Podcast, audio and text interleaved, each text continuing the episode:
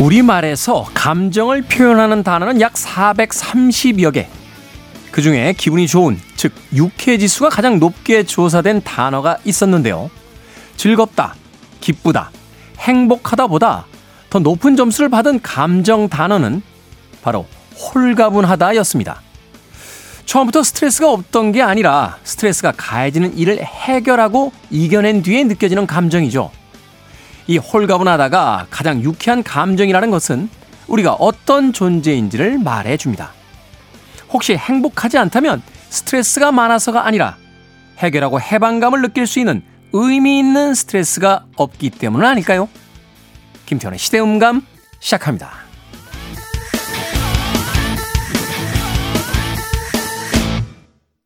그래도 주말은 온다. 시대를 읽는 음악 감상의 시대음감 김태훈입니다.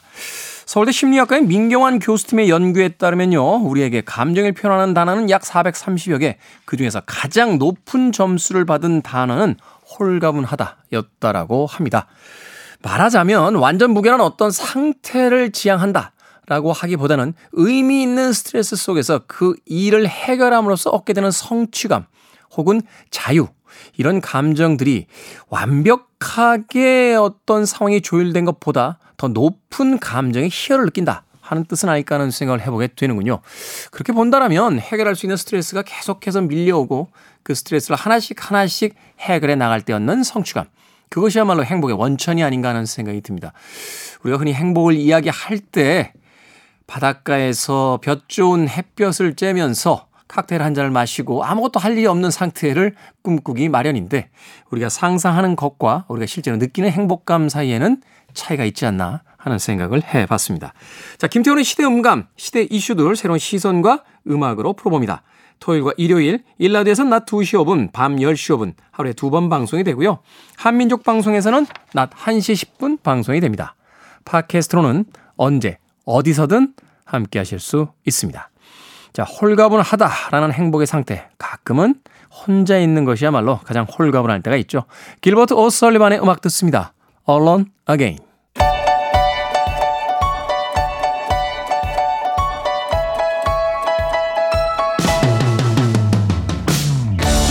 우리 시대 좋은 뉴스와 나쁜 뉴스, 뉴스 Good and Bad, KBS 디지털 뉴스부의 박혜진 기자, 문화복지부의 정새배 기자 나오셨습니다. 안녕하세요. 네, 안녕하세요. 자, 오늘은 어떤 분이 어떤 뉴스를 먼저 전해 주실까요? 어, 아마 오늘은 제가 먼저 좀 전해 드릴게요. 이번 주는 bad 뉴스인데, 어, 혹시 이거 좀 겪으신 분 있으실지 모르겠어요. 요새 좀 빈대가 난리라고 하잖아요, 아, 국내에서. 엄청나죠, 요즘. 뉴스 봤는데 네. 프랑스에서 시작이 돼서 뭐 미국도 지금 난리고 우리나라에도 우리나라도. 지금 뭐 신고된 게 꽤 있더라고요. 그렇죠. 지금 그래서 곳곳에서 이제 좀 숙박 시설 같은 데서 좀 주로 또 신고가 들어오는데 아무래도 가정집도 신고가 들어오긴 하지만 네. 고시원 이런 데 많던데. 그렇죠. 그런 것들도 아, 이제 볕이 잘 안 들고 이러는데 확산하기가 쉽죠 상대적으로 그리고 그렇죠 고시원이라는 데가 이렇게 좁은 공간인데다가 창문이 작고 붙어 있죠 그렇죠 네네 예, 사실은 이제 뭐 햇빛에 소독이라든지 이렇게 음. 이렇게 원활하게 할 수 있는 공간은 좀더 접촉면이 넓기 때문에 공간이 좀 제한되어 있으니까 아. 그런 곳에서 사실 확산이 잘 되죠 그 정부가 이제 이거를 합동 대책 본부까지 가동할 정도인데 사실 빈대가 어, 죄송한데 빈대 그 사, 겪어 보셨어요 살면서? 아니 저 사, 저는 사실 사진으로 네. 봤어요. 빈대요? 네. 저, 도 이거 예전에 예전에 한국에 있었다 이렇게만 인지를 하고 있고 살면서 그러니까 이야기는 들었는데 네. 저 어린 시절만 해도 그래도 위생이 굉장히 우리나라 사람들 왜 위생관념 네. 굉장히 강하잖아요. 네네. 저 어릴 때만 해도 뉴스에서 가끔 듣긴 했던 것 같은데 실제로 경험은 못 해봤어요. 그렇죠. 이게 한동안은 진짜로 한국에서는 거의 언급이 안 됐던 부분이고 해외에서는 사실 조금 줄곧 사례가 있었는데. 네. 근데 이제 좀 살펴볼 게 그동안 이제 한국에서 이제 허용됐던 살충제가 지금 이제 등장하는 빈대에 효과가 없다 이런 내용이 좀 있어요. 아, 살충제가 효과가 없다. 네네. 이게 어떻게 해서 살충제 사용을 이제 질, 공식적으로는 권장을 하고 있는데 정부 차원에서 근데 이게 살충제가 좀 효과가 없다는 연구가 과거에도 있었거든요. 10년 전부터 이 연구가 있었는데 이게 살충 항생제가 피레스로이드 계열이라고 좀 어려워요 말이. 근데 음. 여기에 대해서 이제 좀 내성이 생겼다. 지금 나오는 빈대들은 이게 다른 나라 연구에서도 이런 것들이 좀 있어요. 우리나라 서울대 연구팀에서도 이거 연구를 좀 했고 그러니까 변이가 이제 빈대도 변이가 생기다 보니까요. 빈대도 바이러스처럼 변이가 됐다고요? 음, 바이러스랑 좀 다른 거죠. 방식이지만, 음. 네네. 어쨌든 형태도 조금씩 달라지고, 이렇게 가장 최근에 채집한 이제 빈대 같은 경우에는 이게 좀 안 듣더라. 그래가지고 이제 또 이런 게 있어요. 기존에 국내에서 발견된 빈대랑 조금 다른 종의 빈대들도 발견이 되기 시작하는 거예요. 아직 많이 발견된 건 아니지만 발견됐다는 건 더 있다고 인지를 해도 사실 무방하겠죠. 네. 그럼 새로운 외래종이 상륙을 한 거고 문제는 이 종도 기존에 말씀드렸던 그런 살충제 계열에는 통하지가 않고 그래서 사실 미국 같은 경우에는 빈대가 훨씬 더 사실 좀 많이 발생을 하다 보니까 음. 땅도 넓고 그렇잖아요. 예, 다른 살충약이 많아요. 예, 이제 그 저희 가 이제 우리나라 정부가 권장하는 거 말고 다른 살충약도 이제 사용을 권고를 하고 있는데 우리나라에도 이 물질 자체는 뭐 사실 이게 엄청 뭐 귀한 물질 이런 건 아닐 테니까 네. 들어와 있는데 아직 허가가 안 난 상태라서 이건 좀 급하게 허가를 내려고 하는데 왜냐면 이게 인체 독성 이런 것들 때문에 사실 당연히 이제 벌레한테 어떤 살충 효과가 아주 좋다고 해서 마음껏 이제 쓰라고 할 수는 없는 거거든요. 그렇죠. 그리고 이게 과거의 빈대와는 좀 다를 거예요. 왜냐하면 최근에 반려동물들 많이 들어왔잖아요. 네네. 과거에 우리나라에 빈대가 있었던 시절에는 이제 동물들은 다 집 바깥에서 키웠거든요. 마당 이런 데서 키우고 음. 아파트가 이제 일반화되기 이전의 시대니까. 근데 이게 사람한테만 과연 해를 끼치는 건지 이제 반려동물들 같은 경우도 흡혈을 하죠. 네. 표를 당할 수 있죠. 그렇죠. 예. 어, 또 강아지들 털도 많고 막 네. 이런데 야 이거 심각하네요 문제가. 그거 말고 이제 사실 미국 같은 데서는 워낙 그 단독주택 생활을 하니까 바퀴벌레 같은 것도 되게 많이 발생하고 네. 크잖아요. 거기서 이제 살충을 위해서 쓰는 것 중에 규조토라고 있어요. 이게 음. 이제 음. 엄청나게 이제 흡습 효과가 이제 수분을 흡수하는 효과가 되게 높은데 이것도 이제 사실 효과가 되게 좋은데 빈대한테는 문제는 이게 어떻게 호흡기에 안 좋거든요. 그 미국 같은 아. 경우 이거를 공기청정기를 풀로 돌린대요. 그래서 이걸 규조토를 뿌리면 집안에 그렇기 때문에 사실 이건 좀 주의를 하셔야 되고 가루를 흡입했을 때 해로울 수 있어요. 그래서 제한 적으로 쓰셔야 되고 다만 빈대가 이렇게 흡혈을 했을 때 이게 질병을 매개 하지 않습니다. 감염병을. 음, 그래서 이것도 음. 공식적으로 우리 정부에서도 보통 같으면 질병관리청이 이거를 담당을 할 텐데 질병관리청이 이제 주관을 하진 않아요. 행정안전부가 네. 대책본부를 주관하는 이유 중에 하나가 감염병을 매개하지 않습니다. 다만 이제 물렸을 경우에 많이 가렵대요.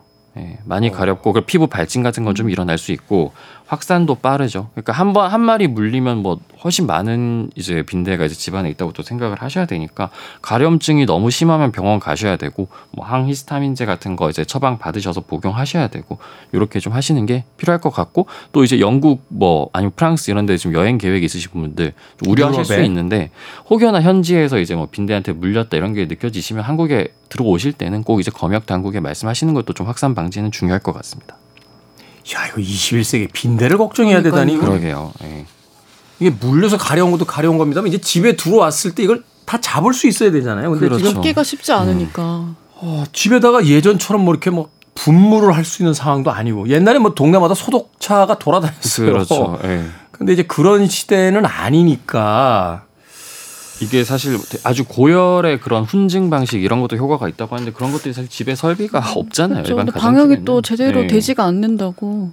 그러니까 보일러야 네. 돌릴 수 있습니다만 훈증이라는 게 이제 연기를 아주 강한 열을 쬐면 빈대가 매우 약하긴 하대요. 근데 집에 그런 강한 게 열이라는 없어서. 게몇 네. 도일지 네. 이게 집을 뭐 네. 사우나의 한증막처럼 그렇죠. 돌릴 수는 없는 거니까 아 이거 참 문제네요. 안 퍼지게 하는 게 일단은 제일 중요하겠군요. 개인 위생들 또 낯선 곳에 갔다 오셨을 때는 항상 아, 주의를 좀 하시면 혹시나 발견되시면 이 검역 당국이나 방역 당국이나 지자체나 이런 데 연락하시는 게 확산 방지에 아주 도움이 좀 클 것 같습니다. 해충 박멸 회사 주식 사야 되나요? 이미 올랐지 않을까 싶어요. 확인은 안 해봤지만 이미 올랐다고 했던 것 같아요. 예, 저희가 그 생각을 한 순간이면 이미- 지금 지금 들어가면 이미 늦었습니까? 물린다고 보셔도 돼요. 알겠습니다. 이런 뉴스는 좀 미리 알려주시면 네.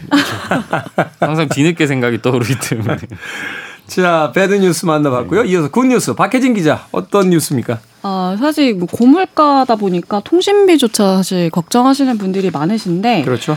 앞으로는 이 사용량에 따라서 요금제가 다양해지고 또 선택할 수 있는 휴대전화 단말기 종류도 많아져서 좀 통신비를 절감할 수 있다고 하는데요. 어, 이게 과학기술정보통신부가 8일에 좀 이런 내용을 바탕으로 한 통신비 부담 완화 방안을 확정해서 발표를 했는데 네. 통신 3사랑 협의를 해서 내년 1분기에 원래는 지금 그 이통 3사 대리점 기준으로 월 4만 원대 중후반 정도였거든요. 네. 통신 3사 이제 그 5G 요금제가 근데 이런 거를 3만 원대까지 이렇게 낮추는 그런 요금제를 신설할 예정이라고 합니다. 아니 그나저나 이 시간에 한번 다루긴 했었습니다. 5G 지금 상용화 돼 있습니까? 그러니까 일상적으로 쓰나요? 계속 저도 제 휴대폰 들여다보는데 5G라고 표기될 때보다는 LTE로 표기되는 경우가 훨씬, 훨씬 더 많아요. 저는 그래서 아예 LTE 모드로 쓰긴 해요. 5G인데도 그게 안정적이다 보니까. 음, 근데 이게 그렇겠어요. 휴대폰 단말기를 바꾸거나 그 가입하면 의무적으로인가 뭐 이렇게 쓰게 돼 있잖아요. 5G 기간이. 5G 요금제를 또 써야 되고. 참. 네, 그런 부분들도 이제 조금 바뀐다고 하는데 그리고 이게 데이터를 적게 쓰는 이용자들이 어, 그 30GB 이하의 어떤 소량 구간 요금제도 좀 이제 쓸 수 있다고 하는데 그전에는 그렇게 못 썼어요. 그전에는 음.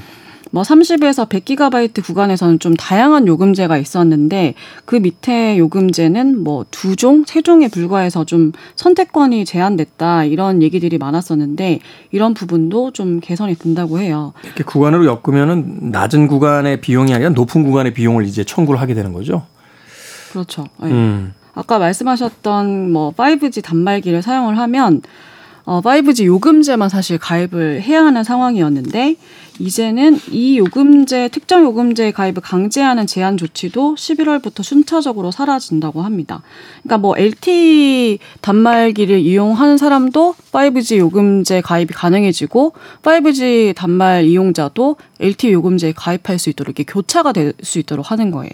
네.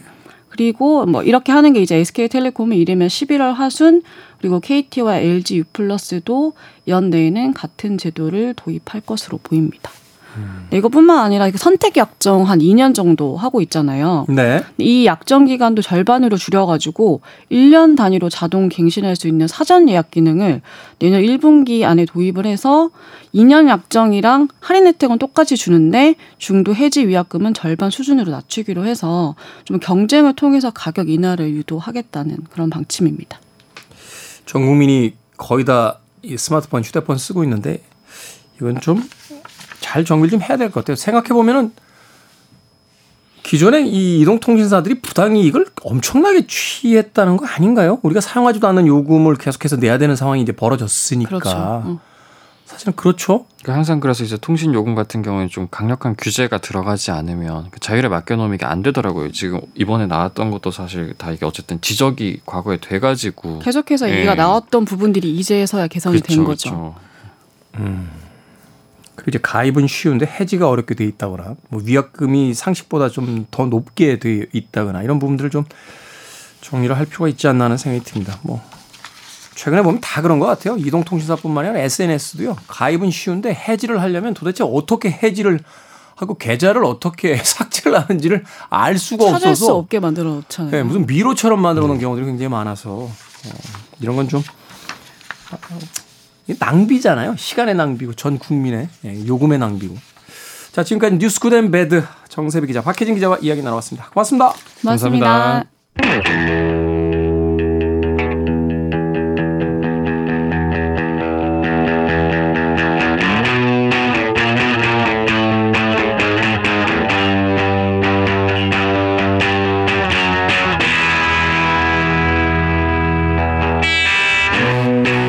계절이 음악처럼 흐를 때 가수 권이나 씨가 1990년 발표한 노래의 제목입니다. 음악처럼 계절이 흐르고 있는 동안 여러분들에겐 어떤 일들이 있으셨습니까? 우리 시대의 음악 이야기 시간을 달리는 음악 김경진 음악평론가 나오셨습니다. 안녕하세요. 안녕하세요. 감성이 충만해지는 가을 왠지 음악을 찾는 사람들이 더 많아질 것 같은데 김경진 음악평론가가 하고 있는 레코드샵이죠. 팝시페텔 어떻습니까? 매출 좀 오릅니까? 요즘에요. LP LP라는 이 매체가 한동안 이 코로나 시절에 top을 찍다가 그 지금 MZ 세대들이 막 네. LP 플레이어가 없는데 LP를 샀다는 거 아니에요? 그랬죠. 그게 되게 네. hip하다고 해서 네. 어. 그게 싹 사라졌습니다. 한 번에 싹 사라졌습니까? 희한할 정도로. 그러고 보니까 지난 몇 년 동안 그 LP 바가 굉장히 다시 네. 그 유행을 하고 네. 다시 이렇게 막 그 뭐 가로수길이나 뭐 로데오 같은 젊은이들이 많이 오는 거리에 이렇게 생겨서 네. 아, 이게 다시 유행이 오나?라고 생각을 했는데 싹 사라졌습니까? LP 바는 모르겠어요. 그 LP 바라는 거는 또 이게 또 다르잖아요. 그, 이 LP 바도요. 네. 그 약간 왜 말하자면 이제 그 음악 하는 사람들 사이에서는 알려진 LP 바들이 있잖아요. 그렇죠. LP 바라는 게 사실은 이제 그 음악을 듣는 DJ가 누구냐에 따라서 분위기가 완전히 바뀌기 때문에 네. 이 언더그라운드 쪽에서 굉장히 유명한 이제 몇몇 그 LP 바들이 있는데 최근에 이렇게 LP 바들이 많이 늘어났다고 해서 몇 번 가본 적이 있어요. 네. 근데 이제 뒤에 장에는 LP가 좀 꽂혀 있는데 음악은 그냥 컴퓨터로 들어서 아 그런 것이 많죠, 사실. 네, 알고리즘으로 그냥 네. 틀어서 약간 교계를 갸우뚱하다 나왔던 뭐 그런 기억이 있긴 있습니다만 어찌됐건 경기 상황이 별로 안 좋다 이 얘기인 거죠. 아, 그렇죠. 예. 일단 그 전반적인 경기 침체 뭐 이런 소식이 들리거나 그런 걸 피부로 느끼기 시작하면은 가장 돈을 안 쓰는 분야가 문화 활동 예, 아무래도 그럴 수밖에 없잖아요. 예. 그렇긴 합니다만 팝시 페텔이 얼마나 됐죠? 지금 이제 오늘이 딱 어, 7, 6년 되는 날입니다. 6년 만 된- 6년. 만 6년? 네. 어, 팝시 페텔은 근데 물어볼 때마다 좋았던 적은 없는 것 같아요. 그, 그랬던 것 같아요. 6 년 동안 늘 힘들었던 것 같아서. 자, 6년 됐으니까 이제 7년 차부터는 좀 잘 되길 바라보면서 자, 시간을 달리는 음악 오늘 어떤 미션의 음악 만나봅니까? 네, 지난주에 아주 그 핫한 싱글 신보 소식에 많은 그 팬들이 어, 굉장한 이제 기대를 품었던 그런 노래가 하나 있었습니다. 바로 비틀스의 신곡이었어요. 어, 비틀즈의 신곡. 네, 비틀스의 신곡이라고 이게 말이 되나? 음. 라는 이제 교- 고개를 갸우뚱했던 어, 사람들도 많이 있었는데 어, 이전에 존 레넌이 남겨 놓았던 트랙 음. 보컬 트랙에다가 이제 새롭게 연주를 입혀서 어 비틀즈의 이름으로 발표한 싱글 Now and Then이라는 곡이 출시가 됐죠. 그래서 오늘 그 얘기를 해보려고 합니다. 네. 이 곡이 원래 그 엔솔로지에 수록이 되려고 하다가 이제 그랬죠. 음질 상태가 너무 안 좋아서 이제 빠졌었다 뭐 이런 이야기가 있었죠. 예, 그렇습니다. 어. 이 Now and Then이라는 어떻게 보면 좀 제목도 지금 이렇게 생각해 보면 좀 의미심장하게 느껴지는 그러네요. 그리고 뭐 가사 내용 중에서도 어 당신이 그리워 뭐 이런 이제 가사가 있고 그래서 뭔가 이제 애잔해지는 그런 노래인데 말씀하신 것처럼 원래 1995년 96년 요때 이제 발매됐던 어 비틀스의 뭐 여러 데모나 라이브 버전 또 뭐 미공개 트랙 이런 음원들을 모았던 Anthology 그 시리즈에 포함이 되려고 했던 곡이었습니다. 네. 그 당시에 이제 그 Real Love라는 곡, 어, 그 전에 이제 Free as a Bird라는 곡, 이렇게 두 곡이 싱글로, 그러니까 존 레넌이 남겨놓은 목소리에 연주를 입혀서 음. 새로운 비틀즈의 싱글로 이제 발매가 돼서 사랑을 받았던 적이 있었는데, 원래 이제 그, 그, 존 레넌의 아내였던 오노 요코가 언어였고. 어, 폴 맥카트니에게 그 남편의 음성이 담긴 데모가 담긴 테이프 두 개를 그 당시에 건네줬다고 해요. To Paul 이렇게 적혀 있었대요. 네, 폴에게라고. 그러니까 폴, 폴, 폴에게 이제 음. 전해달라라는. 그래서 그 하나에는 지금 말씀드린 이제 Free as a Bird와 Real Love라는 곡이 담겨 있었고 네. 그게 이제 어 멤버들이 나머지 멤버들이 예정했던 것처럼 발매가 된 거고 나머지 하나에 이제 또 두 곡이 있었는데 그 중에 한 곡은 예전에 이제 그존 레넌이 사망한 이후에 발표한 앨범에 이전에 이제 수록이 됐던 곡이었고 네. 수록되지 않았던 이 Now and Then이라는 곡에 이제 멤버들이 관심을 가진 거죠.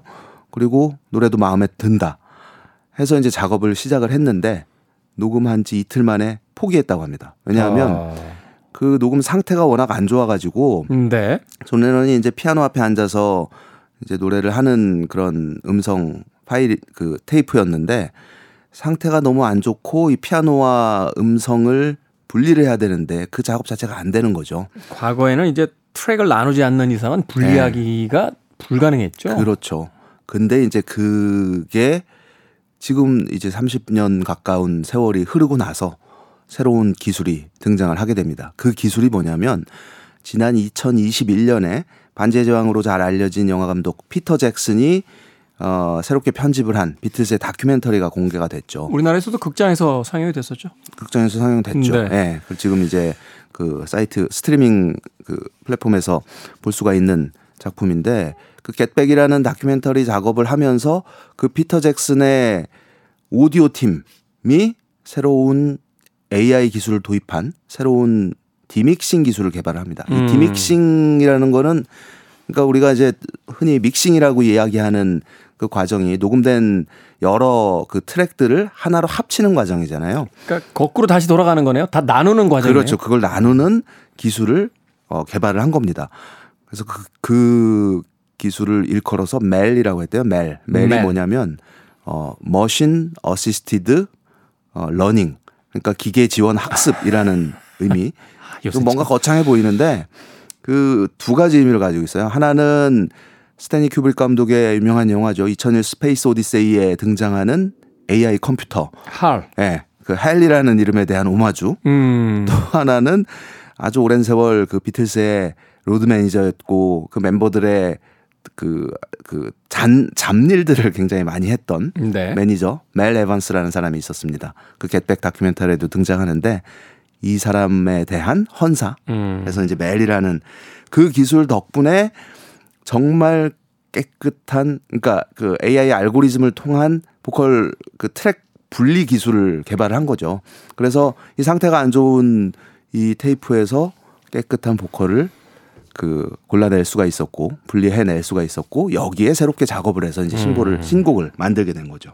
그렇군요. 그래서 사실은 지난 한 주또 지지난 주 그 소식이 전해질 때부터 전 세계에서 이제 비틀스의 신보가 나온다라고 네. 해서 참 여러 화제가 있었고 SNS에 그 평상시에 음악 얘기 잘 안 하시는 분들도 이 비틀스 신보에 대한 아, 음악을 그러게요. 예, 다 올리면서 굉장히 또 아, 많은 화제를 모으기도 했습니다.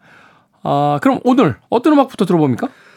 어, 이 Now and Then이 이제 싱글로 발매가 되면서 B면에 그러니까 그 반대면에 수록한 곡이 비틀즈의 첫 번째 싱글 1962년 가을에 나왔던 Love Me Do. 예, Love Me Do를 수록을 했습니다. 그러니까 좀 굉장히 의미를 부여를 한 거죠. 그러네요. 첫 싱글과 마지막 싱글을 하나로 묶어서 공식적으로 이제 비틀스의 살아있는 멤버들도 더 이상은 없다 이렇게 이야기하는 거군요. 그렇죠. 이미 이제 조지 해리슨도 떠난 지 20년이 지났고 네. 폴 맥카트니와 링고스타도 이제 80이 넘었기 때문에 앞으로 이제 이런 더구나 이제 지금 나까지 남 남아 있는 뭔가가 있, 있다면 또 모를까. 그 그것도 아닌 상황에서 결국은 비틀스의 마지막 노래다라고 이제 공표를 한 상황이기 때문에 네. 첫 싱글과 마지막 싱글로서 어 이걸 발표를 한 거죠.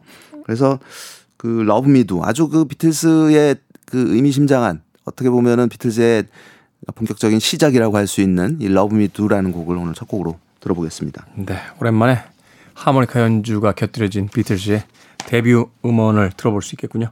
자, 비틀즈의 음악 중에서 그들의 1962년 그 여정의 출발을 알렸던 Love Me Do 듣습니다. 1962년도에 비틀스의 시작을 알렸던 그들의 데뷔곡 Love Me Do 듣고 왔습니다. 자, 우리 시대의 음악 이야기, 시간을 달리는 음악, 김경진 음악평론가와 함께 비틀스의 새로운 아, 곡의 공개와 함께 그들의 이야기 나눠보고 있습니다. 참, 이 노래 대단해요. 그쵸. 어, 그 모양새가 지금 들어도 네. 뭐 옛날 음악이다라는 느낌은 있습니다만 그렇다고 해서 촌스럽다거나 어, 뭐 그런 느낌 없이 그냥 깔끔하게 맞습니다. 비틀즈 음악의 어떤 그 뭐라고 할까 코라고 해야 되나요? 그 정수가 네. 딱 담, 저- 그들의 어떤 인증 인장 같은 게 이렇게 딱 찍힌 듯한 그렇죠.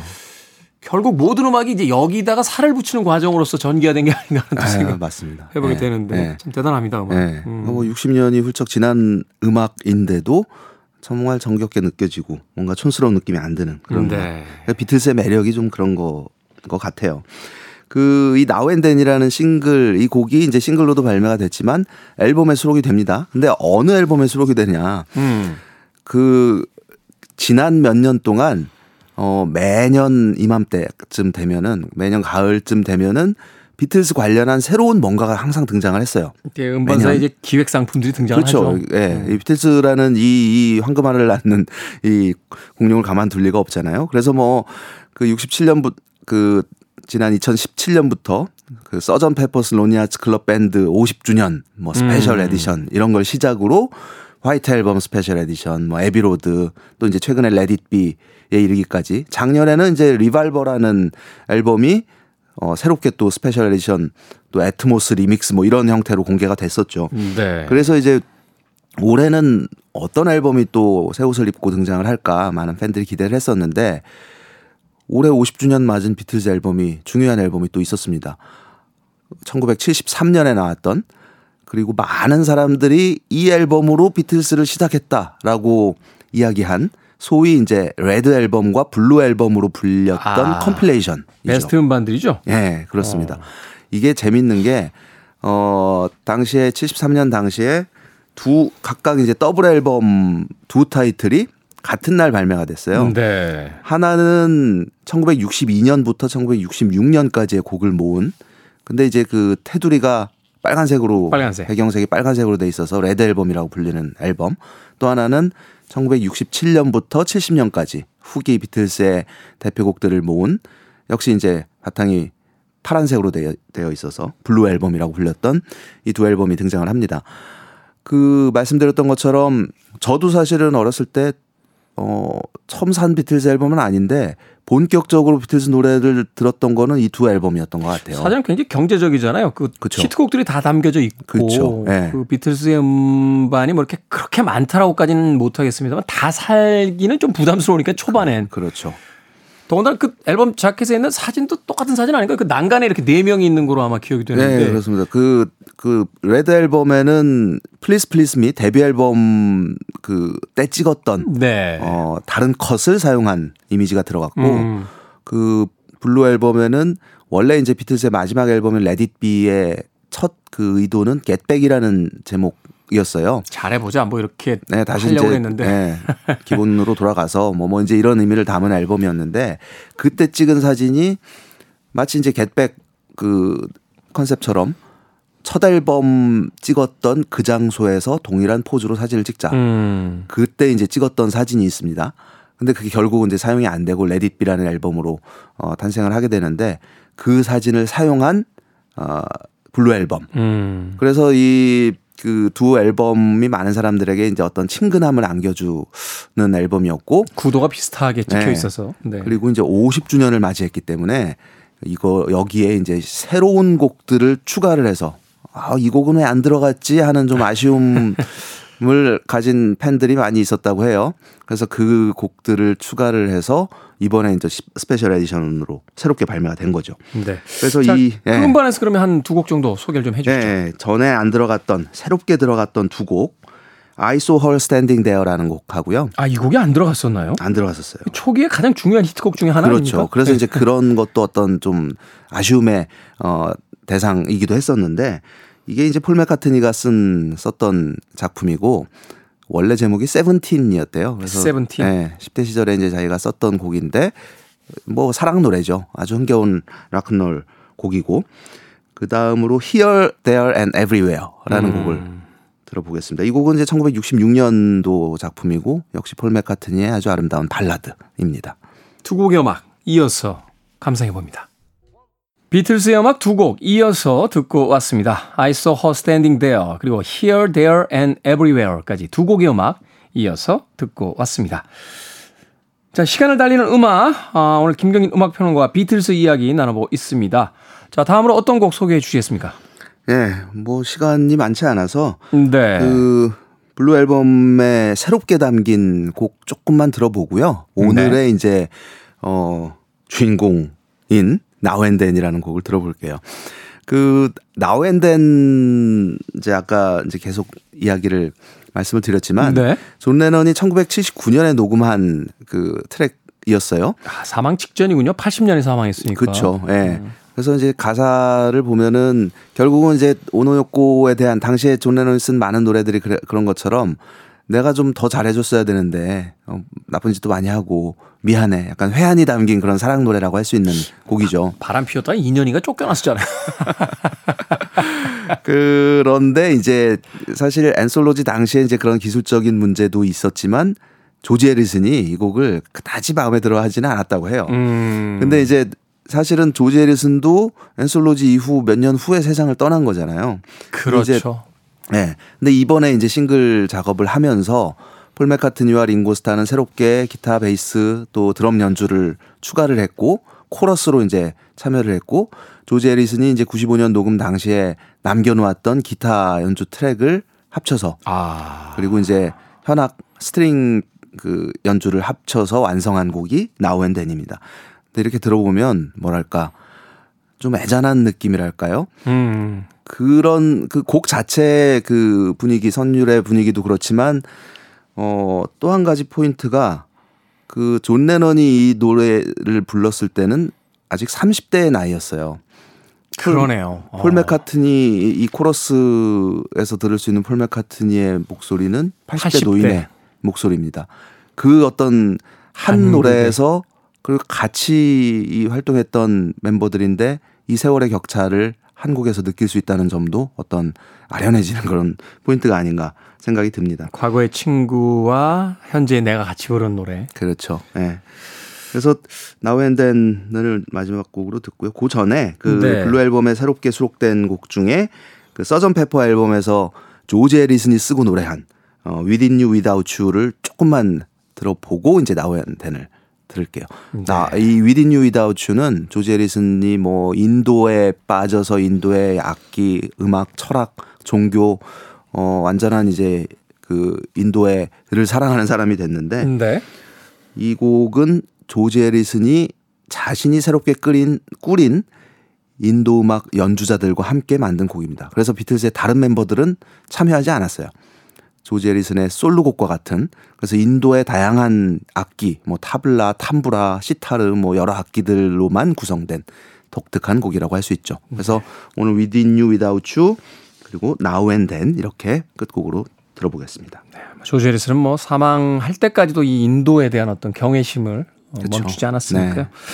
자, 비틀즈 시절에 에, 발표가 됐던 하지만 아, 과거에 Red and Blue 이 두 장의 에, 더블 음반으로 두 장이죠. 그러니까 넉 장의 음반이죠. 이 그쵸. 베스트 음반에 담기지 않았던 어, 조지 해리슨의 작곡 Within You Without You 일단 들어보시고요. 이 곡에 이어서 오늘 소개해 주신 바로 아, 존 레논과 아, 조지 해리슨의 사후에 그 녹음들을 복원시켜서 이 폴 맥카트니와 링고 스타가 다시 녹음한 Now and Then 오늘 끝곡으로 준비하겠습니다. 김경진 평론가는 여기서 인사드리고 내일 다시 뵙겠습니다. 고맙습니다. 네, 고맙습니다. 저도 끝 인사 드리겠습니다. 지금까지 시대음감의 김태훈이었습니다. 고맙습니다.